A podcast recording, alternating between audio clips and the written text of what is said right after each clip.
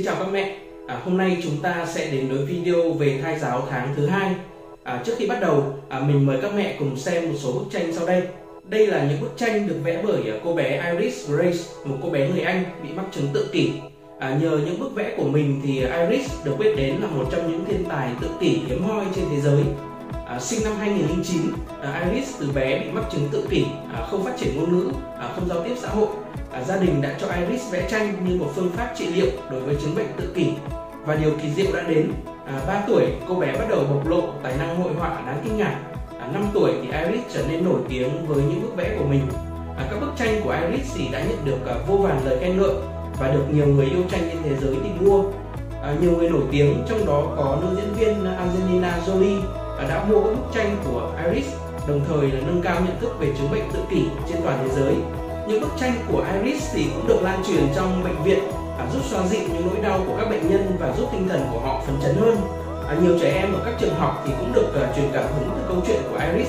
À, các bức vẽ của Iris thì cũng được làm thành những tấm thiệp, sách hoặc là khăn lụa để mắt. À, câu chuyện của Iris thì chỉ là một trong số những uh, minh chứng cho tác dụng diệu kỳ của mỹ thuật.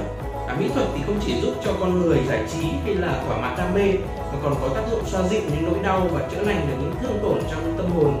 À, ngay cả với những bà bầu thì mỹ thuật cũng là một trong những hình thức thai giáo rất là tốt. À, nhưng thật đáng tiếc là hiện nay ở Việt Nam thì thai giáo mỹ thuật chưa được chú trọng nhiều, và đa số mọi người chỉ quan tâm đến thai giáo âm nhạc, thai giáo ánh sáng hay là đọc truyện cho thai nhi. À, đến đây thì mình xin được quay lại chia sẻ với các mẹ về những cách thai giáo tháng thứ hai mà mẹ bầu nên áp dụng. Trong đó thì hoạt động đầu tiên chính là thai giáo mỹ thuật. À, không nhất thiết là mẹ phải biết vẽ tranh thì mới là thai giáo mỹ thuật. À, xem một bức ảnh, à, ngắm cảnh đẹp cũng là thai giáo mỹ thuật rồi đấy ạ. À, đây là cách thai giáo đơn giản, hiệu quả mà mẹ có thể làm ngay. À, mẹ có thể xem ở bất kỳ đâu, à, trên điện thoại, máy tính hoặc ngoài đời qua các buổi triển lãm. Mẹ hãy xem những bức tranh ảnh đẹp nhiều chủ đề như là em bé đáng yêu, à, động vật, phong cảnh, tranh tình mẫu tử, mẹ con, gia đình. À, Mamibabi thì cũng được thiết kế rất là tiện lợi để mẹ thai giáo mỹ thuật. À, mỗi tuần mẹ nên làm hai đến ba lần theo hướng dẫn trên app này nhé. À, tiếp theo là đọc sách truyện thai giáo. À, hoạt động này thì đã quen thuộc rồi ạ.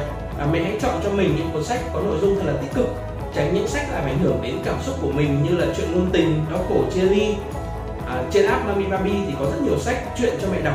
Ngoài chuyện ra thì mẹ còn có thể là đọc thêm sách về nuôi dạy con, à, để trang bị kiến thức cho hành trình chăm sóc bé sắp tới nhé.